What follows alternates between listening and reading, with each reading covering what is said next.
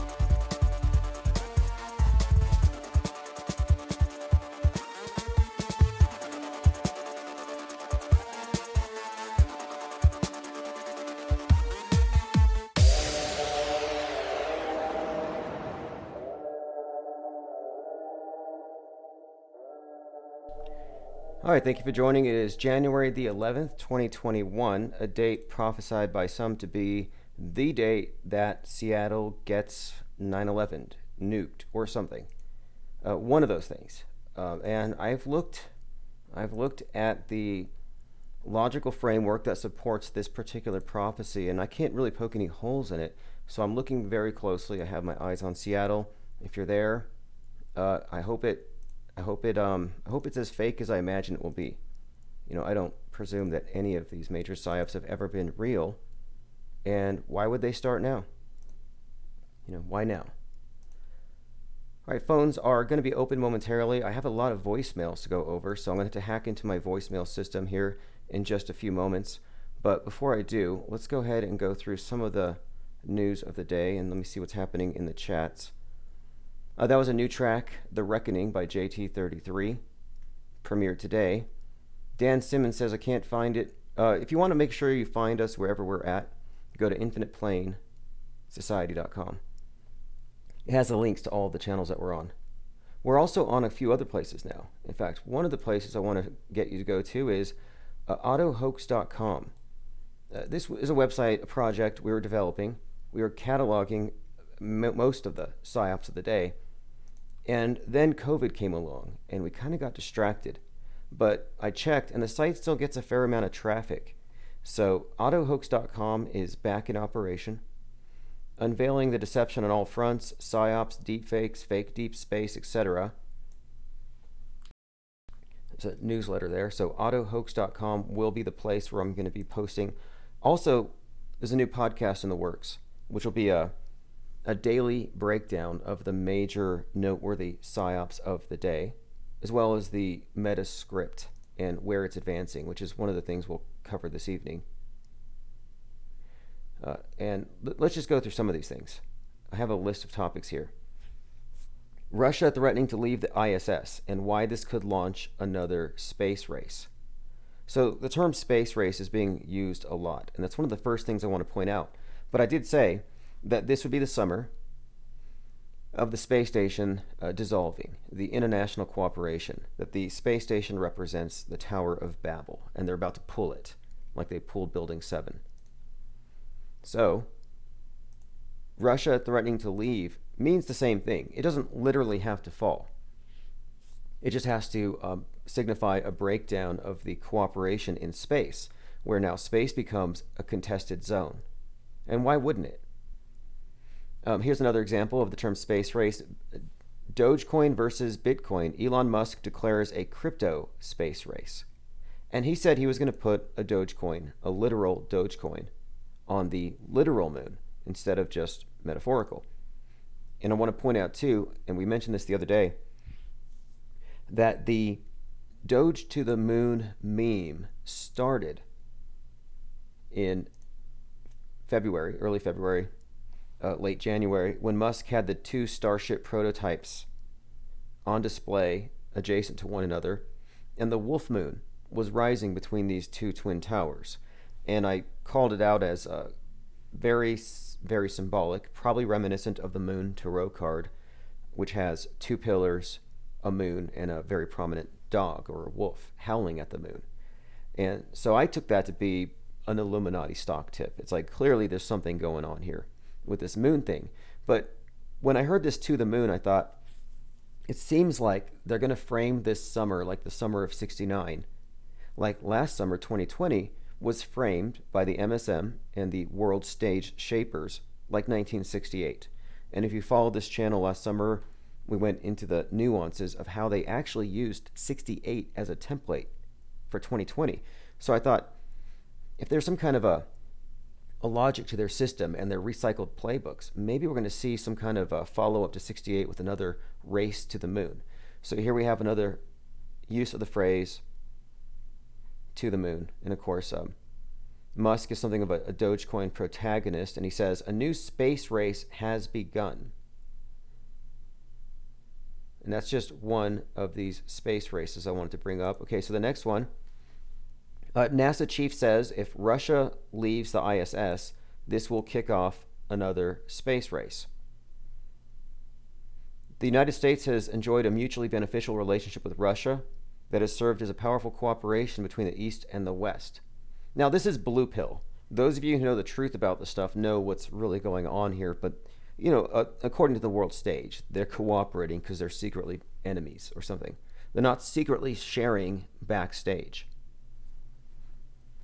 So they have been cooperating, and it has been mutually beneficial, as far as I know. I mean, the Russians drink water, and the Americans drink recycled cosmonaut urine, and it's been this way for decades, for two decades. That's actually the truth. You can look into it. Look into it, man. Russian officials are threatening to pull out of the ISS, the orbiting laboratory. I would call it a jalopy. If Russia pulls out, it would not be good. So again, um, this is, I believe, it's a symbol of international cooperation in a quest from the earth to the heavens. Uh, I believe that this is the Tower of Babel because it's representative of this one world language, one world system and agenda. And this is the part where I think they bring it down. And I, I like to point out the architecture and iconography and everything. And whenever I look at the space station, I can't help but see the Twin Towers. If you just look at a, a section of the solar array, just a pair of them looking down, it has a striking resemblance to the towers, and I think it's a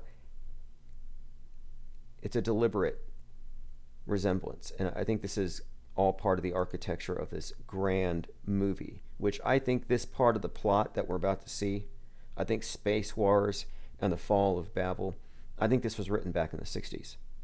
Okay, Space Race 2. Russian actor is bound for the ISS and uh, she's racing Tom Cruise. So this is another space race. And there's another one to Mars we can get into as well. The space race appears reset for a launch following the news that Russia is sending an actor to the ISS. They're scheduled to go on October the 5th, where they will encounter fellow filmmakers Tom Cruise and Doug Liman, who will also be there in October. The exact date of Cruise's blastoff has not been revealed but the departure of the Russians in the first few days of the month suggests an intention to beat the Americans. So, Tom Cruise is trying to go up the, to film the first movie in space.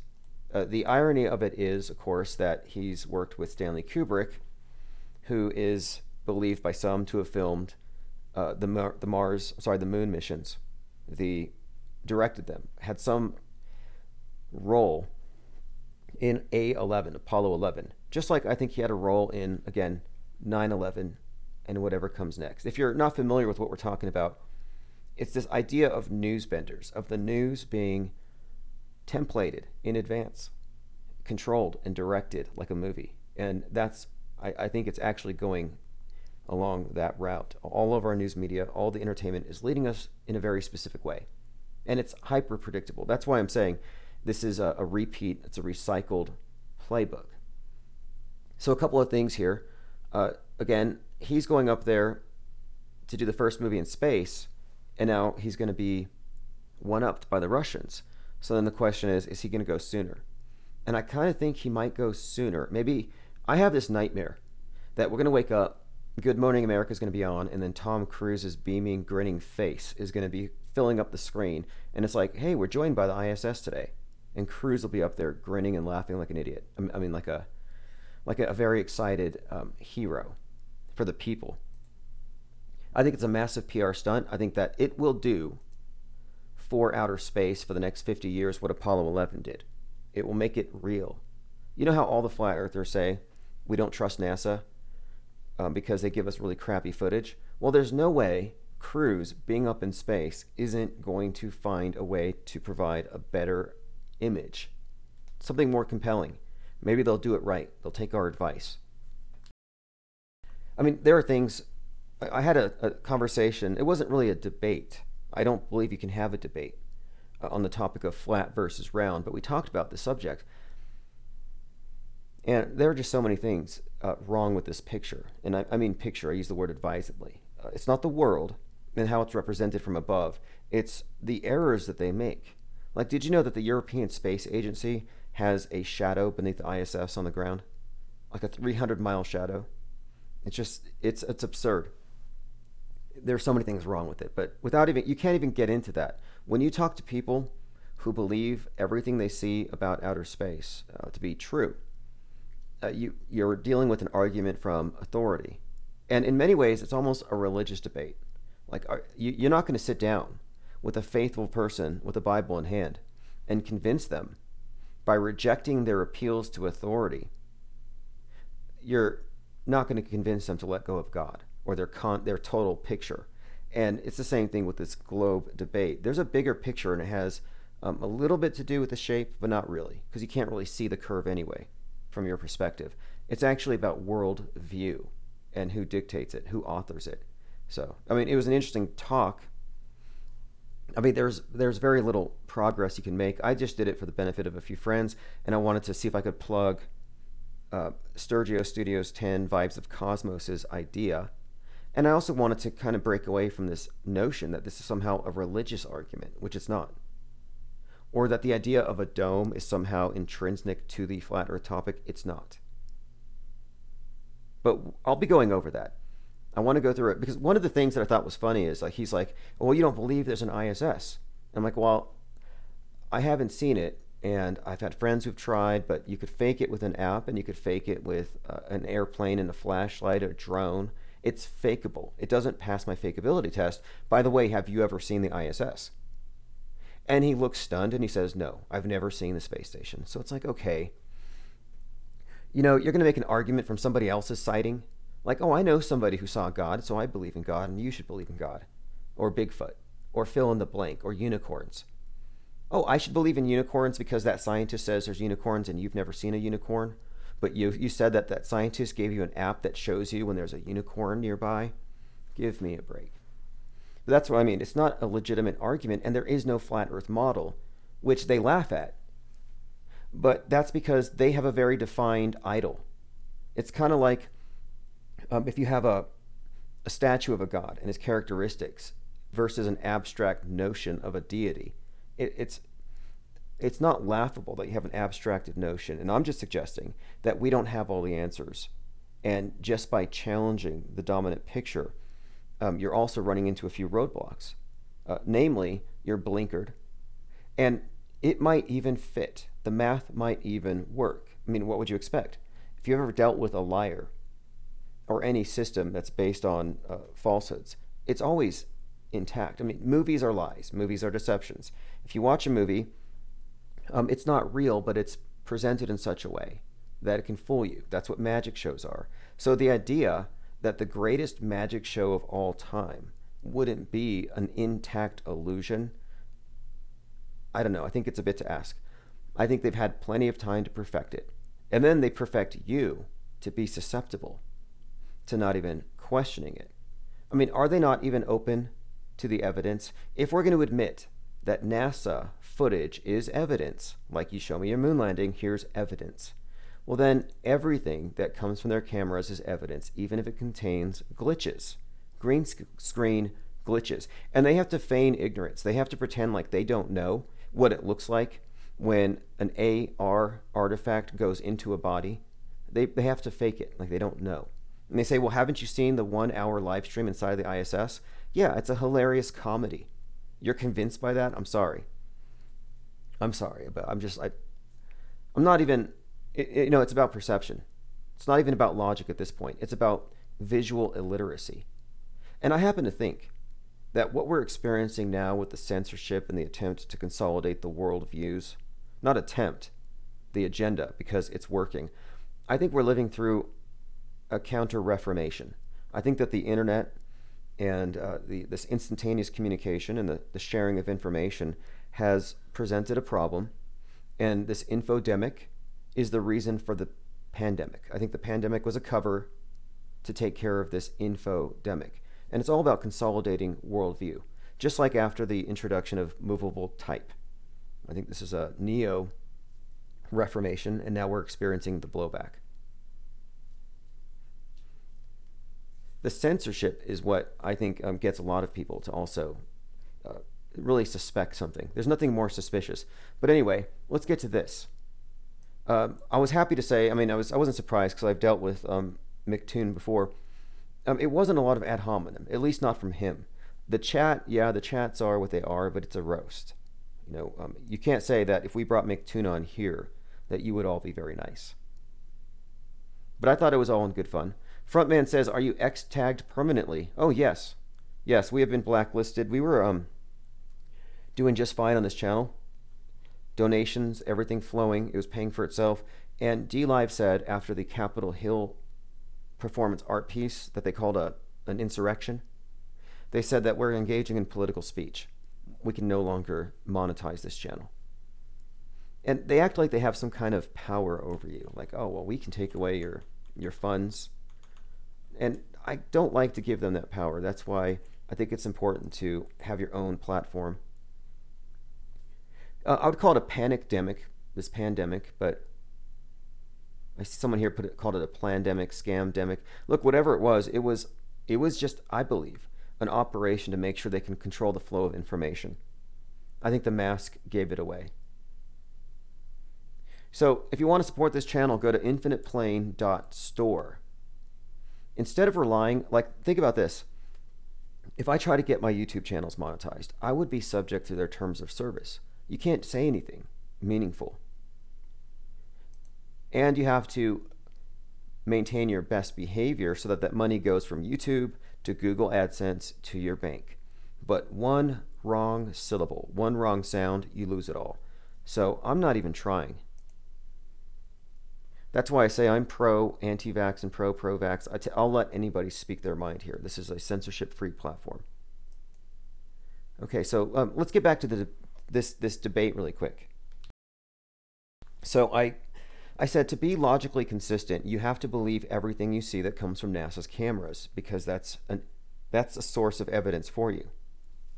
So it's like when somebody is a Bible literalist. Um, it's always annoying when they just say, "Well, I don't believe that part of the Bible. The rest of it, yeah, but that no." You you can't let them get away with it, or they're not a literalist. Well, if you're going to say that NASA footage is scientific evidence, then the following is scientific evidence.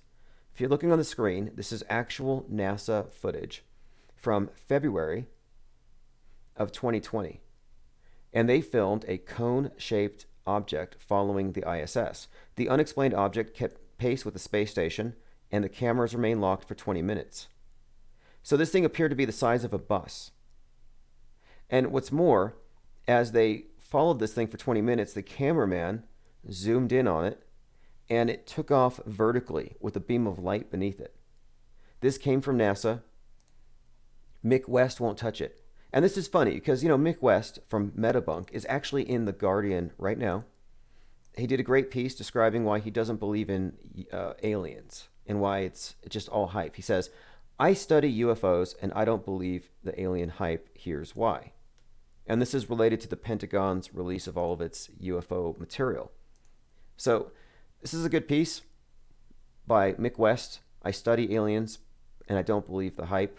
There's a tidal wave of interest building up around an imminent Pentagon report on the subject of UFOs, or as they're often referred to now, unidentified aerial phenomenon, UAPs.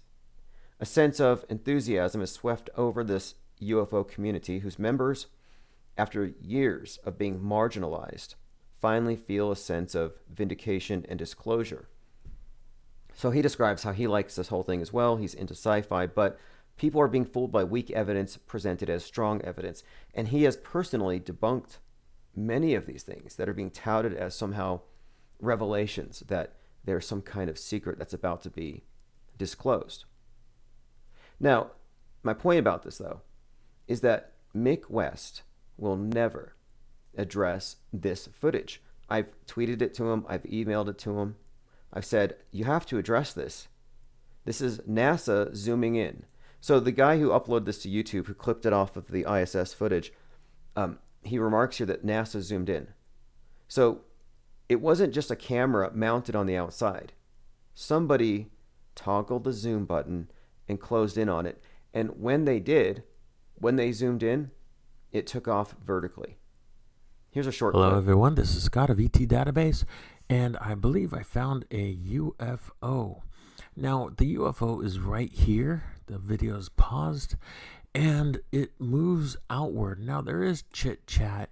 Uh, they do talk about replacing the batteries and things like that. I believe they're doing some maintenance on the space station at this time, but the camera in is noticing something else and this object is flying out and moving out. Let's move this and fast forward so you can see this object and it looks like it's in cone shape. I would describe it as a turtle shell. Now, this is NASA footage. And so I, I brought this up to Mick too, and I said, You are a believer in UFOs now. You have to. You must accept this. Now, we'll see if he does. He has to accept the existence of something that has some kind of propulsion that we've never seen before. It looks to me like CGI, but I'm sure he'll have another explanation. I mean, I've never seen a module or a Russian um, uh, module in this shape. It doesn't look like it's uh, any kind of ship I've ever seen before. If this is uh, American or Russian, it's something top secret, something. Okay, so here you have it. It's got a light on the bottom and it's taking off. It's it's underwhelming, and nobody cared. And I thought, why isn't anybody caring about this? Where are all these people who defend the globe 24 7, who are waiting for the alien saviors? Where are they celebrating, carrying their signs? We believe, take us, or whatever. You don't see anybody getting excited. And then COVID came. I mean, maybe they dropped it off. No, but COVID came and, and went, and now we're having this disclosure thing, and nobody's talking about this. This is NASA footage. This isn't some this is footage. This is not some radar screen cap from inside of a cockpit that could be a simulation. This is this is said to be a handheld camera with a human operator zooming in. So this debunks NASA entirely, or it proves that aliens are real. Take your pick. New we've never seen, and as it gets out here in the distance, it actually goes up. Yes, it actually goes up and disappears. Okay, and uh, you can now before it disappears, it has a green light behind it, and uh, you can see a little burst of of uh, I don't know what it is, energy, but look at that.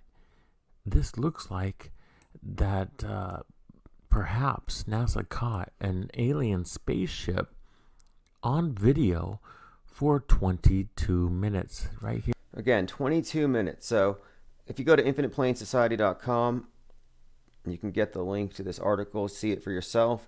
And I recommend send this to people who believe in the moon landing and accept footage from NASA as evidence and say, look, you're stuck with this. You have to deal with this. This is your evidence. You believe this is real.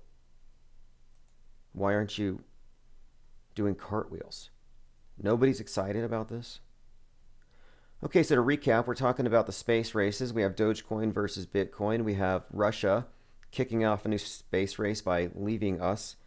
China has their new module up in the air, by the way. They're, they're actually sending three astronauts who will be up there for three months in the initial module that they launched when they sent that piece of space junk out of control. They actually put a piece of their space station up, so they don't need us. Russia doesn't need us. Space Race 2, the Russian actress and Tom Cruise Now, the, the actress is doing a film called The Challenge. And there's some interesting symbolism there if you want to get into it, but we'll skip that for now.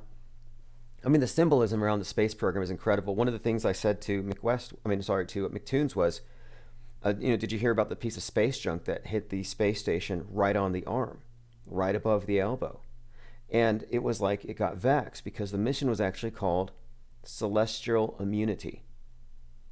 And I take that to mean that this thing's a big joke. But again, the mediated minds, not those who are post mediated, such as ours, or looking at this thing critically, objectively. Uh, mediated minds are different in the sense that they are using the screen as a sense, as a sensory apparatus, like a sixth sense. So they see it and hear it through the screen. It's considered to be something that they experienced for themselves and it's real. The screen is actually, in terms of their five senses, the screen is higher than all of them.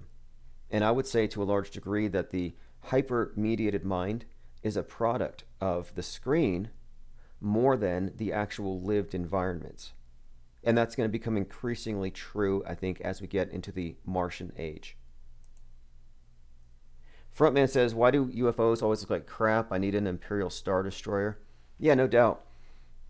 Underwhelming. But it had some kind of propulsion. Uh, by the way, you can listen to Infinite Plane Radio now 24 7 at radio.net. We're on, as of last week, we're also on TuneIn. So if you get the TuneIn app, but this is another one, radio.net. We're expanding all over the place. And if you have a website where you want to host the uh, streaming, the live stream, you can go ahead and get the code from me and um, I'll put it up on your site. We're trying to do, we're trying to do here is we're trying to get as many people uh, listening at once concurrently and calling in, and it seems to be working.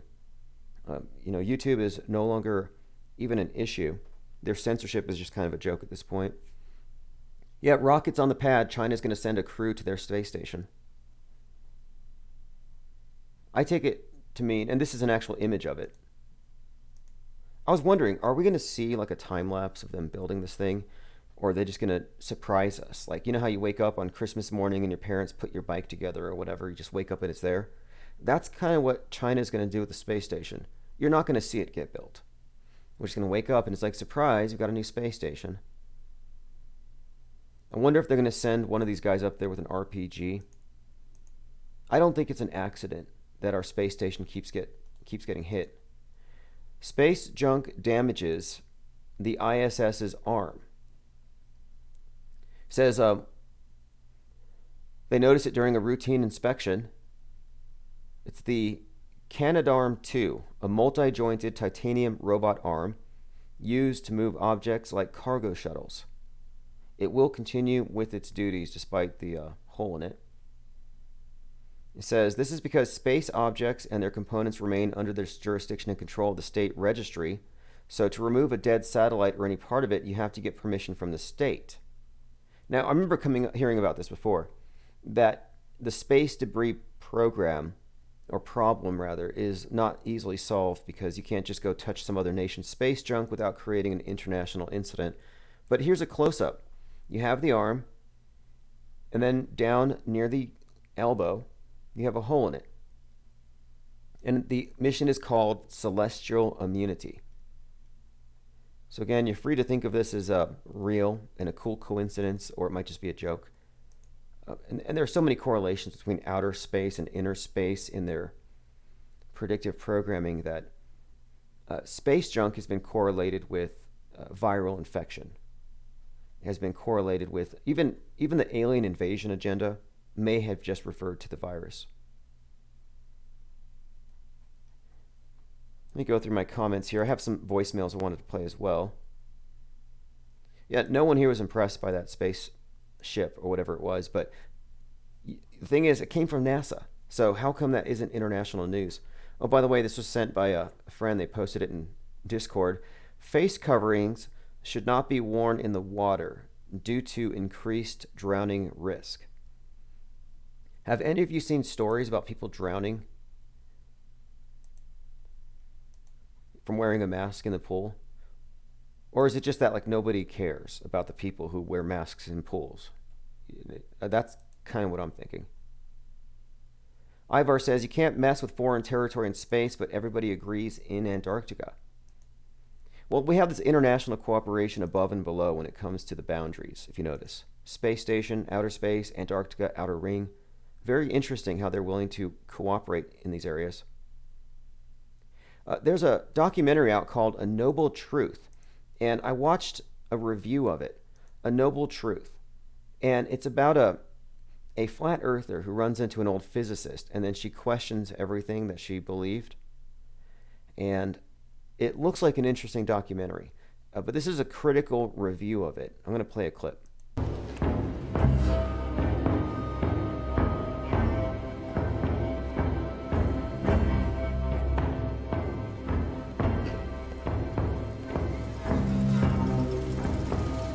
So she's going to some sort of space museum just as a Mark Sargent, Patricia Steere do on, on Behind the Curve. She's looking at space balls and she gets uh, disgusted. She's gonna, let's see what she does. Kick.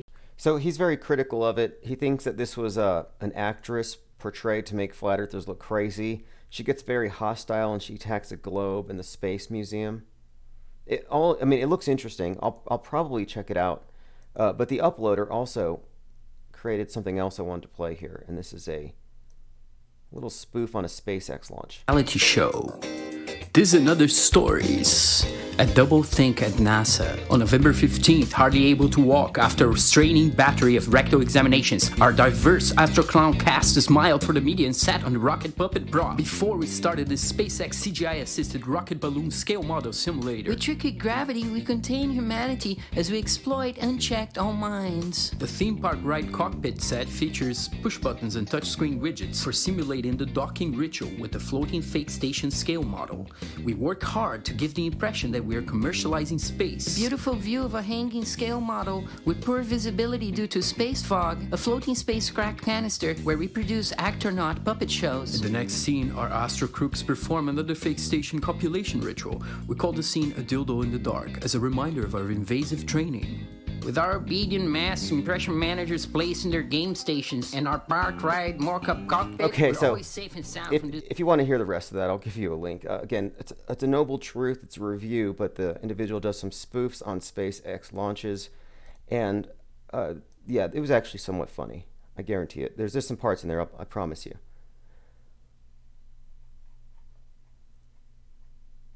All right, let's continue. I have a whole list of things in the realm of predictive programming to go over. Metascripting, metascript analysis. So let's go ahead and go with that. Oh, by the way, Seattle is supposed to take a fall today, according to, like I, I alluded to this earlier. A great channel out there, Jurassic Liars 26, has picked up on a lot of predictive programming that point to 611 and Seattle. Now, I'm not sure exactly what, but all eyes on Seattle for the next few hours. It's not over yet. All right, here's another one. Uh, China enters the race. Here's another race to alien disclosure, and they may drop ET's docs at the UN. The official said it's believed China may attempt to bring the conversation about UFOs to the United Nations. They described a potential new state of play over UFOs between the US and China like a new space race. They've just announced they've established a new UAP task force similar to ours, and they're using artificial intelligence to do, to do this. We also know that there's a play by them to try to lead this conversation at the United Nations. So that's, again, another indicator here that this is going somewhere. Oh, by the way, how long have we been talking about the real meaning behind the symbolism uh, with the space program? How, you know, we're really just looking at Mystery Babylon dressed up like science fiction. Well, I have something on that.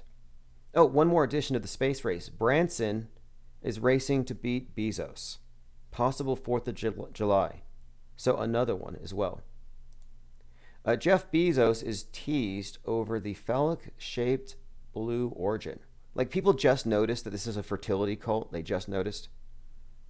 Uh, Bezos is getting shafted online over the shape of his rocket. Is it me or does his rocket look like a giant?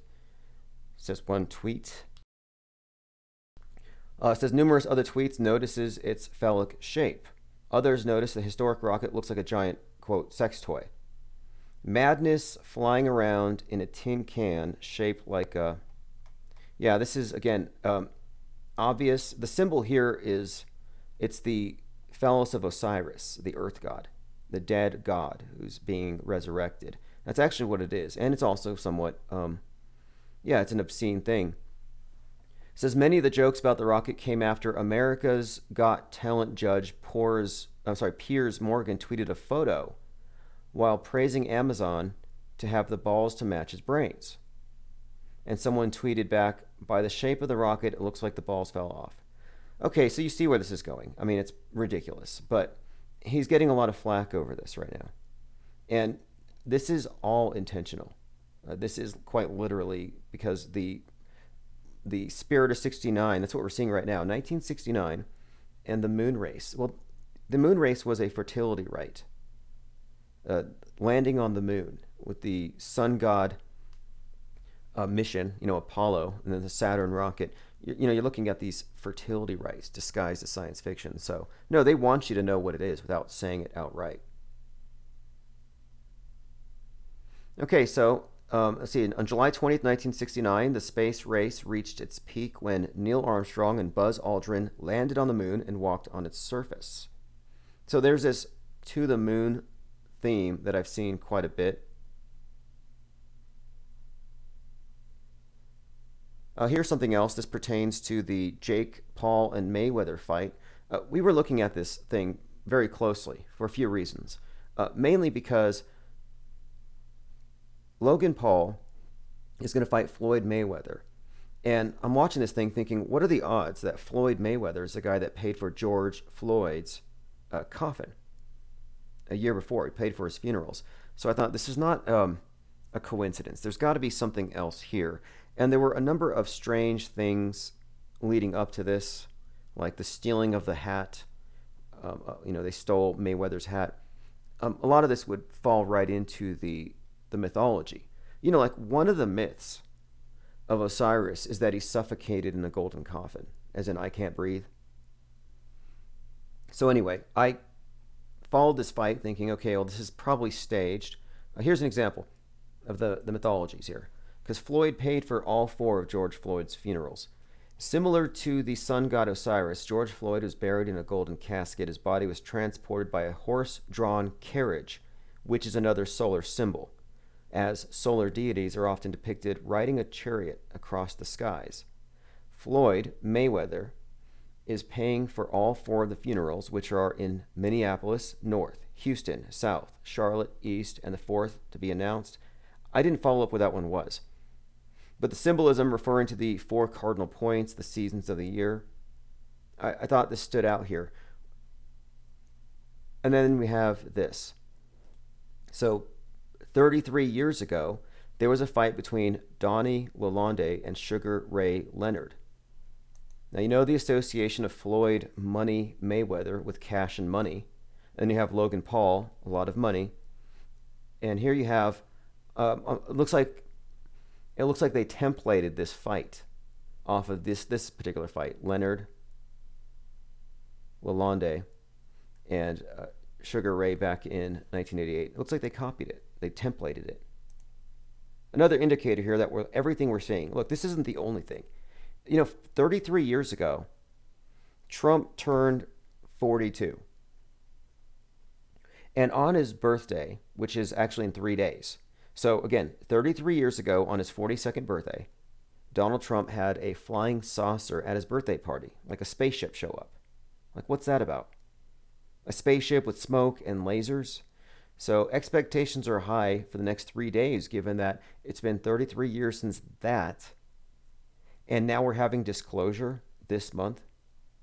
So uh, this weekend should be interesting. It's potentially interesting. I'm going to bring this up one more time. Um, Elon Musk's partner Grimes said that AI is the fastest path to communism. Uh, the World Economic Forum has something called Gaia, another name for the Earth God that they worship. The Earth God whose um, dong is represented by Jeff Bezos' Blue Origin rocket. Like, quite literally. That is 100% true. So, anyway, uh, the World Economic Forum is talking about the Great Reset and having this global AI action alliance, which I don't know what its goal is. I mean, is it going to replace government? Not sure. But the next agenda is AI. That's the key point here. So it starts with this A is 1, I is 9. So you have 19. Pearl Harbor was called Operation AI. There's your 19. At the PNAC talks, there was a discussion between Cheney and others that they, they needed another Pearl Harbor catalyzing event. And they got 9 11 with 19 hijackers. There's your AI. 19 years later, COVID 19. There's your AI. So this 19 is synonymous with transformative um, psychodramas, agendas that bring about great chaos so they can build stuff back up. But here's what Grimes said She said the AI will automate the farming, it'll weed out corruption. Now, what does that mean when it weeds out corruption? Does it mean that some of us are not going to be able to uh, make purchases or something? I mean, what does this mean by weeding out? Oh, you engaged in wrongthink. No social credits for you today. It says AI could automate all the farming, weed out corruption, and bring us as close as possible to genuine equality. She concluded everything everybody loves about communism, but without the farming. Because to be real, enforced farming isn't really a vibe. Now, she says that, but she also said that she would be willing to die on Mars doing manual labor. But she also said she would rather just beam her consciousness up to Mars in a device the size of a toaster. Says Grimes says she's going to move to Mars for manual labor until death. She said, I'd like to upload my consciousness and live in some kind of humanoid vessel that can speak and move freely. But in all caps, she added, manual labor until death is most likely, but hopefully that can change. Yeah, hopefully it can change. Hopefully you can work remotely and not have to physically uh, labor out there in this outpost millions of miles away. Again, shout out to Synchro Morpheus from Twitter. He's the one who actually pointed this out to me. So the Astronaut's mission, here's a link if you want to know. It's called Celestial Immunity. It's the Celestial Immunity Project. It says they issued in or yeah, ushered in a new era of reusable commercial spacecraft. And they're operating the Celestial Immunity Project. Astronaut Megan McArthur services cells for their celestial immunity study. I don't know why astronauts are always wearing necklaces when they're always just flopping around. I happen to think they do it just to reinforce the idea that they're in space, otherwise, you might not notice. So, again, what are the odds that here she is uh, dealing with some kind of immunity study and the arm of the space station gets vaxed? Here's another example of predictive programming story the trailer for Fortnite Chapter 2, Season 7. This just premiered. And much of what we see is predicted in the video games. Like last year was pretty much predicted in uh, a lot of movies that we all noticed, as well as GTA 5, Grand Theft Auto. Okay, so what's coming next? Fortnite says they came without warning, their intentions were unclear, but the war has come to the island. After an explosive attack, a mysterious alien army invades the island. Alien invasion stuff. I found a really good one the other day. I think it was called Breakout 2042. And it was a video game trailer. Oh, Battlefield 2042, excuse me. So, Battlefield 2042. And I watched the trailer, and it has many elements of 9 11, as in uh, choppers crashing into buildings, things falling from the sky. It looks like Space Wars. Uh, and then the helicopters in the trailer all have 311s on them. So I'm like, interesting. Battlefield 2042 gives us a pretty clear idea of what I believe the next thing is going to be uh, space junk Armageddon, possibly. But Battlefield 2042 also has something else I hadn't thought about, which is um, airdropped robot dogs with machine gun heads. Are you ready for that? You thought Dr. Fauci and Bill Gates were bad, a couple of you know old men with needles, but no, now you're going to get robo dogs that can outrun you, and they've got machine gun heads. They're cyber, they're um, solar powered, like the ones in Black Mirror, so they never stop chasing you. Frontman says, check out Cosmic Agency on YouTube. This lady's communicating with the Pleiadians. Okay. I mean, I've, I've gone a little deep into the QAnon alien rabbit trails, and they believe that there are blue avians and reptoids and Nordics and Pleiadians fighting a proxy war here on Earth. And this is communicated to us as the deep state, as the white hats versus the black hats. There's a lot of penguins in this game, by the way. I don't play a lot of video games, but I, I have been following many of the trailers because they, they constantly give away things that are to come. In fact, there's a pretty solid piece of predictive programming in the form of a Dark Winter video game, uh, The Division, where this one even has Coronas in it. Peggy. This is Division from 2013. In 2001, a real world exercise tested the emergency response to a bioterror attack on the continental United States. Now, this really happened, and it was called Dark Winter. And this division in Dark Winter is something out of the mind of Tom Clancy, who also wrote the, the book Sum of All Fears, which was basically 9 11 before it happened, 10 years before it happened. 10 years prior. It was storyboarded, it was uh, put out there as a concept quite clearly in Clancy's book. So this is another one that Clancy also had a hand in. And it should tell you something. You know, they were drilling for this dark winter scenario way back before 9/11 and we're not ready for it. Like when things go into EMP and when we have some kind of uh, cyber heavy cyber attack, everything's going to get shut down even though they drilled for it, which tells you they're not really drilling for it. They're just doing rehearsals. But in addition to talking about how money, this is the thing here.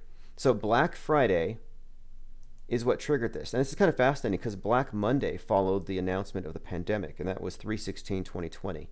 But it's talking about how on a single day of shopping, the Americans had spent $90 billion, and the virus was spreading on the money. Billion dollars in a single day of shopping. Last year, 200 million people swarmed their local stores on November 23rd. We call that day Black Friday. Did you know that a flu virus can survive on the surface of a banknote for up to 17 days? So here you have it. And this is all leading, of course, into the cashless society and everything else that has been uh, pretty much well articulated um, in our entertainment, which is, you know, brainwashing first. Entertainment's just a tasty side effect. But not only did they predict everything, but as you'll see, they made use of the corona symbolism. Not a coincidence. And again, that's seven years ago. So when we're looking at stuff like this alien footage from NASA, we're bringing this stuff up, it's because, yeah, they have an agenda. It doesn't matter if it's real or not. By the way, Derek Chauvin applied for probation. Has anybody heard about that yet? A few other interesting things. Uh, Woody Harrelson was trending. So this is interesting because I've been talking, when I saw that Derek Chauvin was applying for probation, I thought, well, that's interesting because when he was released from Hennepin County Sheriff's Department there, they let him out at 11:22 a.m. And I, I, thought that can't be a coincidence. 11:22 a.m. You know, JFK was killed on 11:22:63. He was 46 years old. George Floyd was killed by Derek Chauvin, who was released at 11:22. Floyd was also 46. These numbers tell a story by themselves. But the fact is, with his 1122 and his mugshots at that time, he looked like Lee Harvey Oswald. And you'll be hard pressed to find somebody more hateable than Oswald or Chauvin. And of course, Chauvin had his hearing on 9 11, not a coincidence, just adding insult to injury and levels of symbolism being piled in here. You know, 8:46 a.m. on that date, America was doing this 9/11 remembrance, and Derek Chauvin is confronting Floyd's legal team, and they all have 846s on their masks. So when I see him apply for probation, I think, okay, something's up here. There's something being told. There, there's a, an assassin on the loose in the storyboard. So curiously enough, um, on the second of this, like last week, um, AK-47s were trending on Twitter because of some teenagers and some shooting. At the same time, Lee Harvey Oswald was trending. Why? Because Matt Pizzagates had retweeted a picture of Lee Harvey Oswald by accident. He was like pranked into it. And so suddenly Lee Harvey Oswald is trending. So now we all know what his face looks like again. He's been put out there, force memed. AK 47 is trending. And then Woody Harrelson begins trending. Now, Woody Harrelson is notable because 42 years ago, he killed a judge. They called it the crime of the century. So Woody Harrelson is trending alongside Lee Harvey Oswald because of a crime he did 42 years ago. Uh, Woody Harrelson, of course, the father of the actor. Um, my point is, um, Woody Harrelson claimed that he shot JFK. So there's another JFK Oswald connection. And then there's one more connection here. It turns out that uh, the crime, you know, the, the murder of this judge by Woody Harrelson actually has a connection here uh, to Sidney Powell. So it turns out when she was a very young attorney, uh, she was involved, I believe, in the case against the father father of Woody Harrelson. Again, I, I bring this stuff up though because what we're seeing, if you ask me, is we're seeing a a storyline that's being told to us in advance, and none of these connections are coincidental. I want to do a deep study of the Economist covers. This is something that we've been talking about lately because uh, this is one example, I think, of where it's irrefutable. Uh, there's a cover from The Economist, December 2017, how China's sharp power, and they use the phrase sharp power, but Chinese new influence. China's new influence, again, think of these terms new novel. Influence, influenza, flu. So here's the Economist cover, and you see a globe covered in spikes, looks just like a COVID. The new shape of Chinese influence. Again, the novel corona is indicated here three years before, not a coincidence. And it came from China.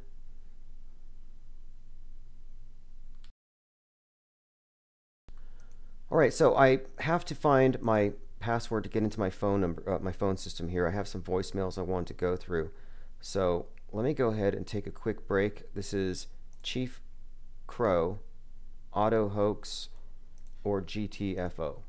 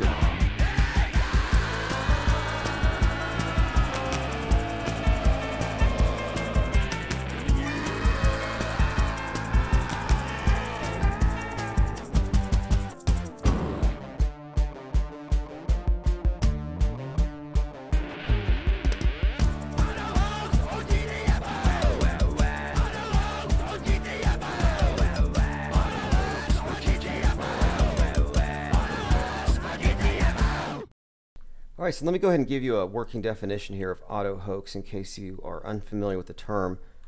And it's very important. In fact, it's it's it's mandatory. If you don't do this, if you don't shift the burden of proof in the way that I describe, uh, you are on the world stage, and there's nothing wrong with that.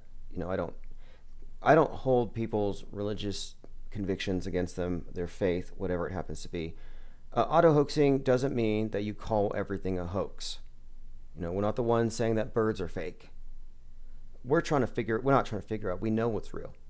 And we're debunking the fake. So that would be reality denial. So that's just as bad as assuming everything is true. So auto hoaxing is shifting the burden of proof to known liars. And the television is a liar. Shift the burden of proof back. It's a hoax until proven real if it's extraordinary. And it also means that we have to be cognizant of whether or not something is fakeable. Fakeability, which is another important key concept. All right, let me go ahead and play some of the voicemails. Hey Tim, I uh, love the show. My name is Sebas. Uh, I live in my van here in beautiful British Columbia.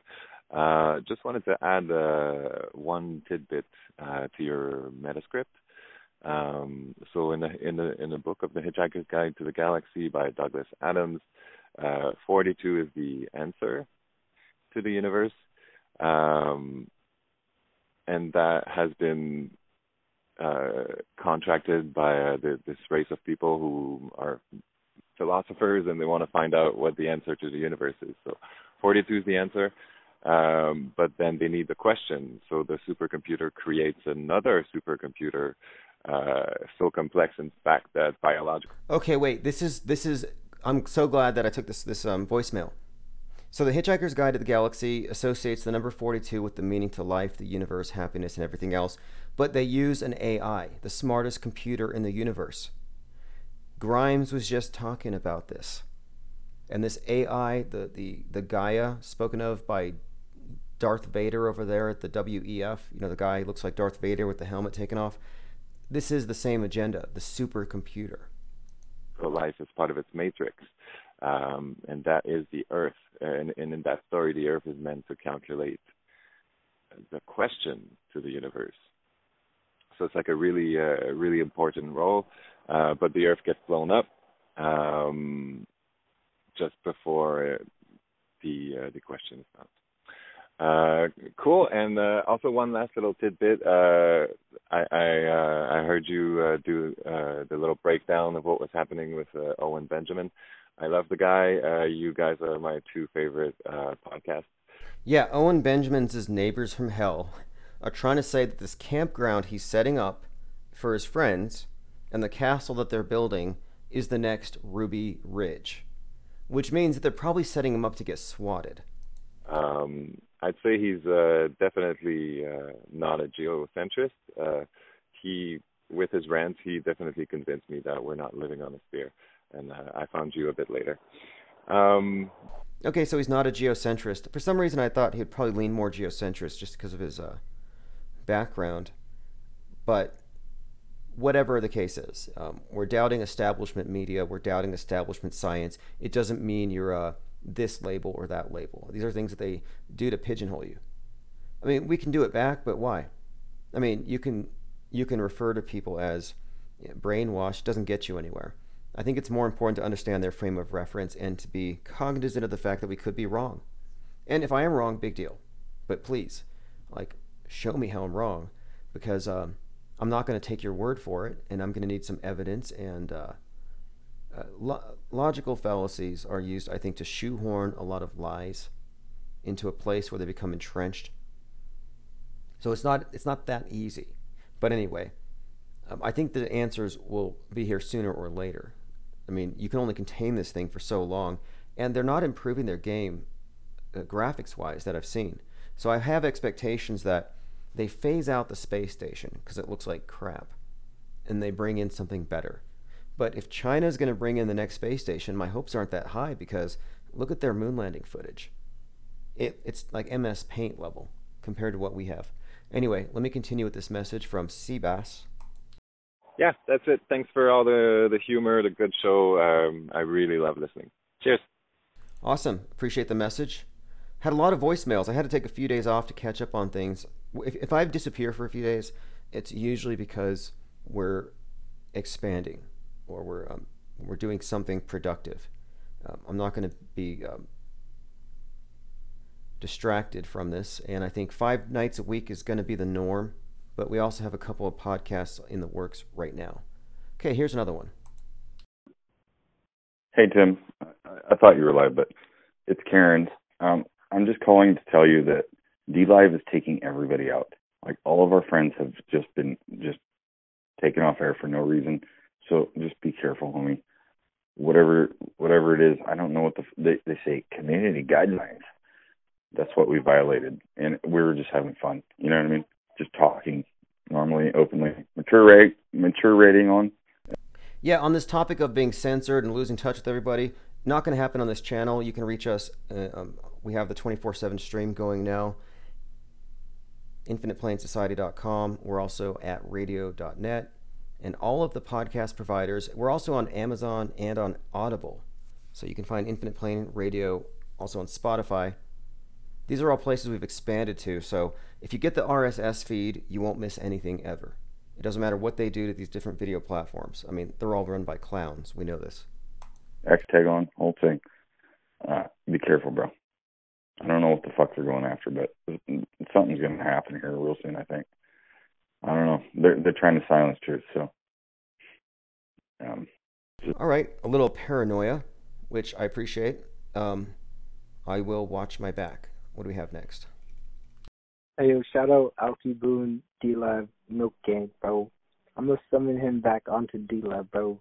It's been a long minute since he's been here, bro. All right, shout out to I'm not sure who that was. Dot dot dot dash. Okay, and one more here. Hey Tim, it's Quincy Carr, the pilot. Um, I just heard your podcast on uh, McToon, and yeah, I'm going to be on his show next Tuesday, so I'll be sure to keep you informed. Thanks for the plug. Oh, this should be interesting. So Quincy Carr is going to go on McToon. Now, I'm going to advise Quincy. hey, man, just don't look don't look at the chat because those people are ruthless. Infinite Plane Radio. Oh yes. Hi. Hi, Tim. It's Paul. Hey, what's up, Paul? Um, I wanted to. I, I just wanted to support you for the McToon's debate uh, the other night. Um, I don't know if you can hear me, but yes, um, loud and clear, loud and clear. The the conversation, it just there's there's there's three things I wanted to bring up with you. One, I forgot what it was like to be in his shoes. You know, um, so McToons. I mean, I know you're you're talking about, you know, everything tonight and whatever, but you know, I wanted you to bring up a lot of the stuff that you talked about with McToons because I feel like sometimes, you know, I was kind of like on your side and I really wanted to like fight for you, but like at the same time, it's so hard. It reminded me how I was not even like a year ago. I mean, it's hard to, it's, it's really, I mean, my background is math and physics, uh, manufacturing engineer. Like I really, I, I really saw where he was coming from, and you really tried to find like the details. But the funny thing is, is you know, I almost forgot like how you're. This is why I like your channel. You are the baseline. You know, um, there are some wacko like you know concepts out there, Tim, but um, you really do. You play both sides, and I'm okay with that. And you kind of set the record straight. Like, look, I don't know what is it. What, what you know, I don't know what it is I don't know what is going on, but there's some things that are fishy, you know. Um, so I wanted to leave a voicemail kind of like that, but um, uh, so you know I had plenty of other stuff to talk about, but no, that's, that's a great starting now point. I'm with you. No, that's a great starting point because you know now, I, like I know McToons Yeah. to be like he's he's, he's an intelligent guy. Uh, he's well versed in. I mean, he's he's really into. Eh. He's look. I mean, you may not like his perspectives on things, but the thing is, you could be the smartest man in the world, but if you take the screen to be your new um, that, that's your that's like another sense sensory apparatus and if you believe everything that comes from that particular source it could be the tv it could be a bible Well- it compromises your intellect Well, well, there's emotional intelligence too. I mean, he, you know, you really have to. It, it took me. I'll, I'll just say. I'll admit. You have to let go of a little bit of your ego. You have to let it a, a little bit. Let, you have to accept that there is a possibility that, uh, you know, something's fishy out there. So, like, you know what I mean? Um, I can't. I can see. You know, uh, there was one oh man. Now now that I'm I'm talking to you, I'm so excited.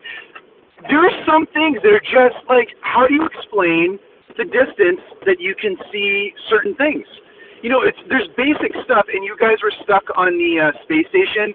It's such a that's the Hollywood hypnotism right there. You know, so I mean, Well, the thing is, when it, Right com- when it comes it to like- like things on the ground, though, they will fight. They will talk for weeks about Yeah. one photograph, and they'll say this photograph proves the curve. And I'm like, look, um, that photograph is contradicted by this photograph, and you're not going to prove it with one photograph.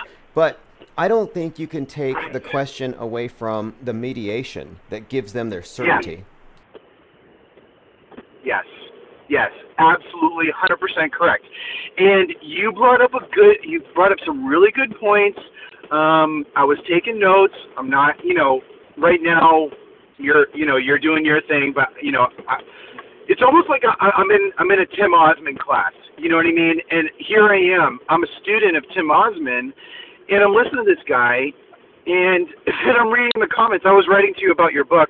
I'm like, I can't, you know, I can't read to, I can't wait to read the book, all that stuff. But like, I'm like, this guy is not even giving you the benefit of the doubt, and that's and that's not why that's not like a real debate, you know. So I'm my phone call is basically like, what the heck? Like, why? What? You know, I don't know.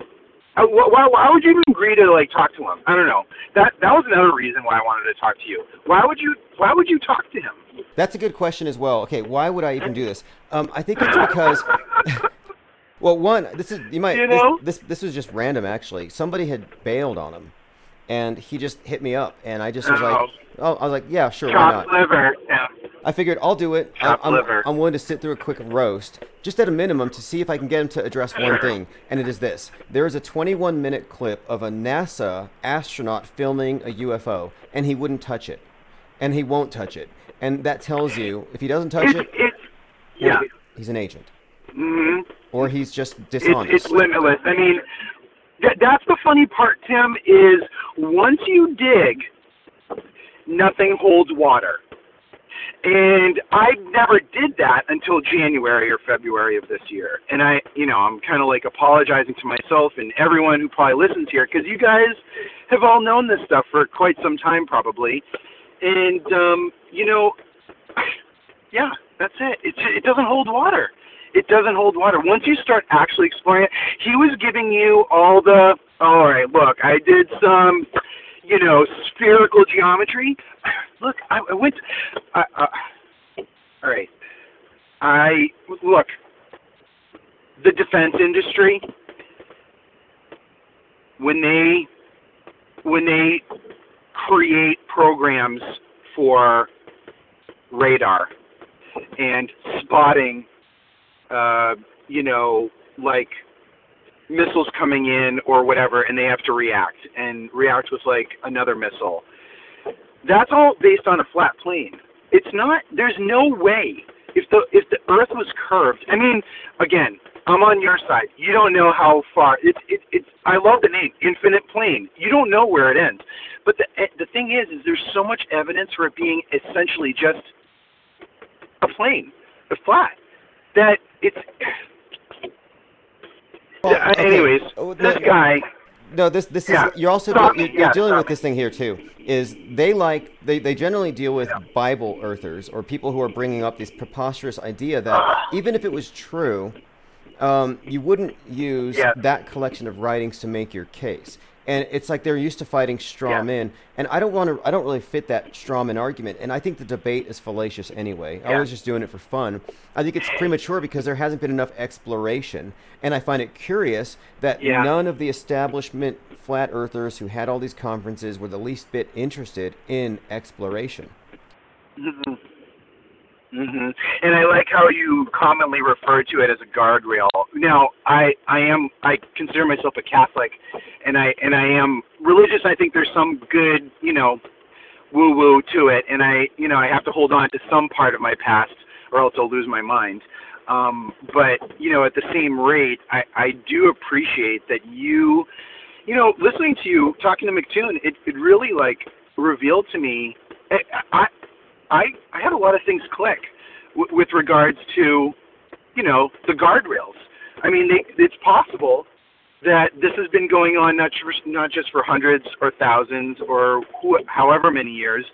Every iteration, you know, whether it's mud flood or whatever, it, it just seems as though every, um, I guess, elite, you know, um, or controller or however all these, you know, all the YouTube you know videos that I subscribe to. Everyone's kind of like talking about kind of like the same group of people that are controlling us, whether it's the Egyptians or whatever.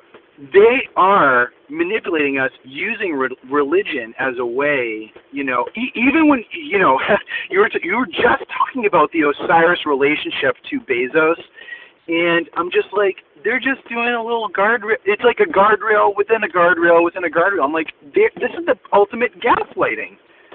It is. It is because if, if you think that you're going to find the truth by running to Alex Jones, and that's why I said I said Alex Jones is a guardrail. He's like I'm like he's mainstream, and he balked at that, and I said no, he's mainstream Yeah. because the mainstream knows about him and Yeah. they know he's the edge. They don't know about the people who I think represent the truth, who aren't pushing you back into the mainstream narrative. Because Alex Jones, for being a quote outsider or alternative, he sure did direct all of those mm-hmm. listeners to that voting booth last November. Yeah, and I know part part of the old me wants to say like you know we got to still vote and all that stuff, but it's um you know the past is is quickly falling away, falling away, and the future is um, also quickly arriving. And um, so, anyways, um, yeah. But uh, you know, I just wanted to call. I know uh, I'm taking up too much of your time, but I I definitely wanted to call in support of your uh, talk with McToon, and um, I can't wait for the book. And uh, that's it. I appreciate, So, yeah, I appreciate it very much. And yeah, I- I, talked to McToon uh, for the benefit of listeners here and other people. I knew I wasn't going to convince him, and I knew his listeners would probably think think uh, the worst of me, but that's fine. So I'm glad you got something out of it, and thanks for picking up the book because, um, yeah, the, I think it was important to get something out there in case they do EMP us and get rid of all of our content. okay, th- th- thanks, Tim. Cool. Thanks for the Have call. a good night. You too. All right. Excellent caller. Appreciate that very much. And uh, right before that, we got a message from Quincy Carr, the pilot, who is indeed going to speak to uh, McToon. Should be interesting. Uh, Quincy's a great guy. He's a, a, a pilot. He has a lot to say. Last time he called in, he was talking about a friend of his who was a pilot who said that um, above a certain height, they had to deal with stratospheric balloons or something.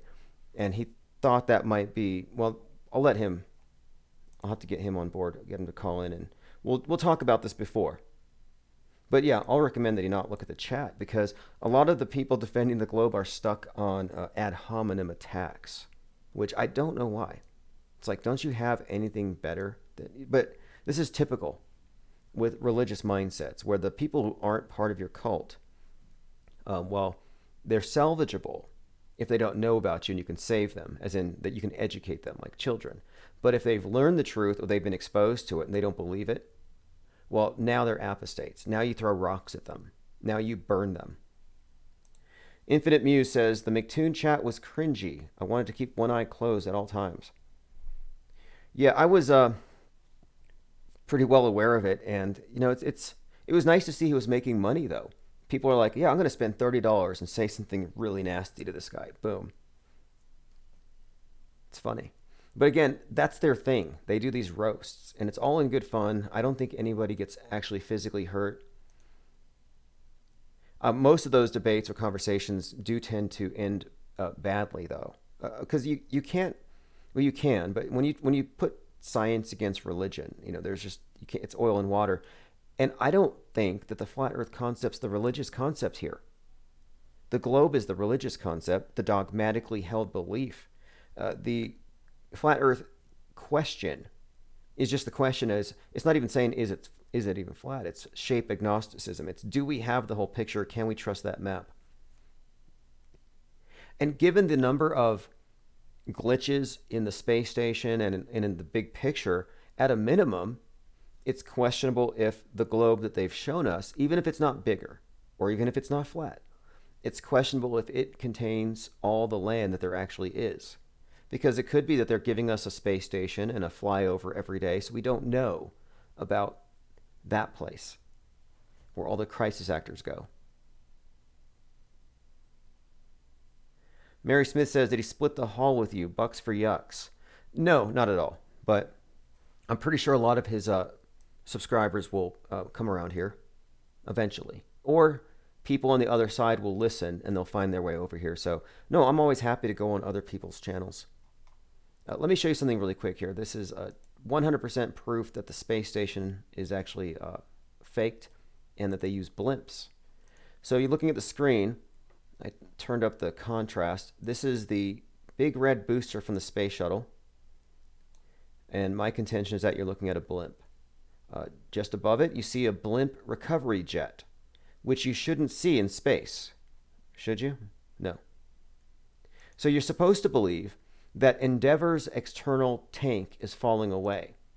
And this is an eight and a half minute video with a handheld camera. It's a handheld camera, and they're watching the external tank fall away. Now, the thing is, uh, they give it away here, I think. You're not really looking. Now, this is an optical, it's an optical illusion.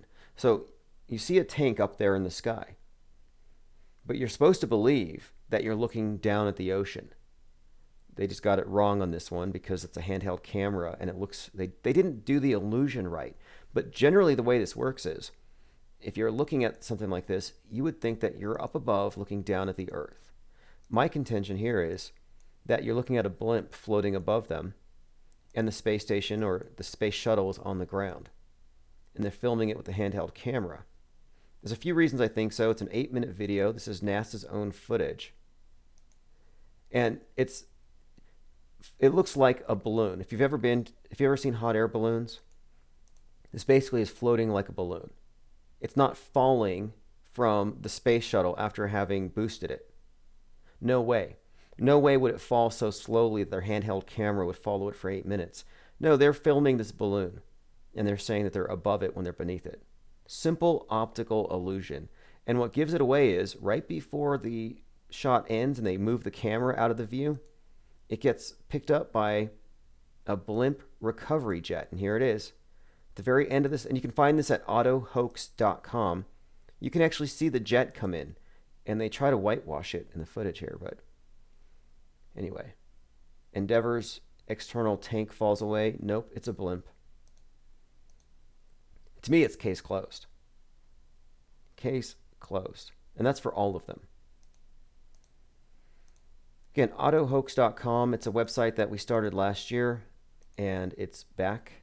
So I'll be posting links there uh, probably frequently. We have a lot of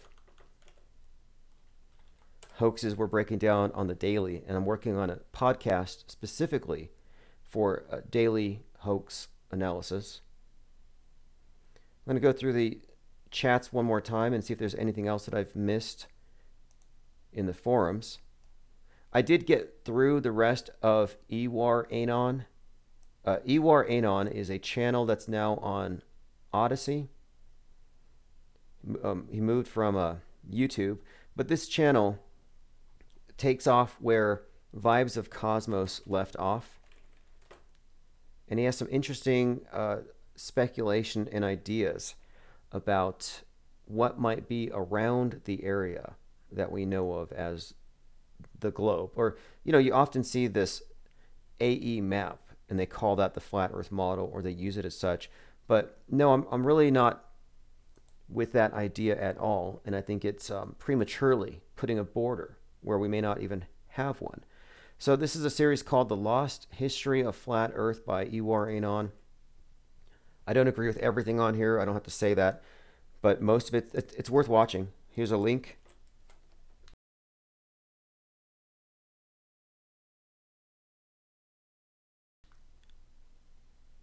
Uh, Restless Bear says I'm really late. Yeah, uh, make sure you get on the newsletter. I also I started really early. I started about early, uh, 90 minutes early tonight on purpose. I had a lot of voicemails to go through, and I'm working out a new schedule, uh, five days a week, uh, pretty much the last last week's schedule.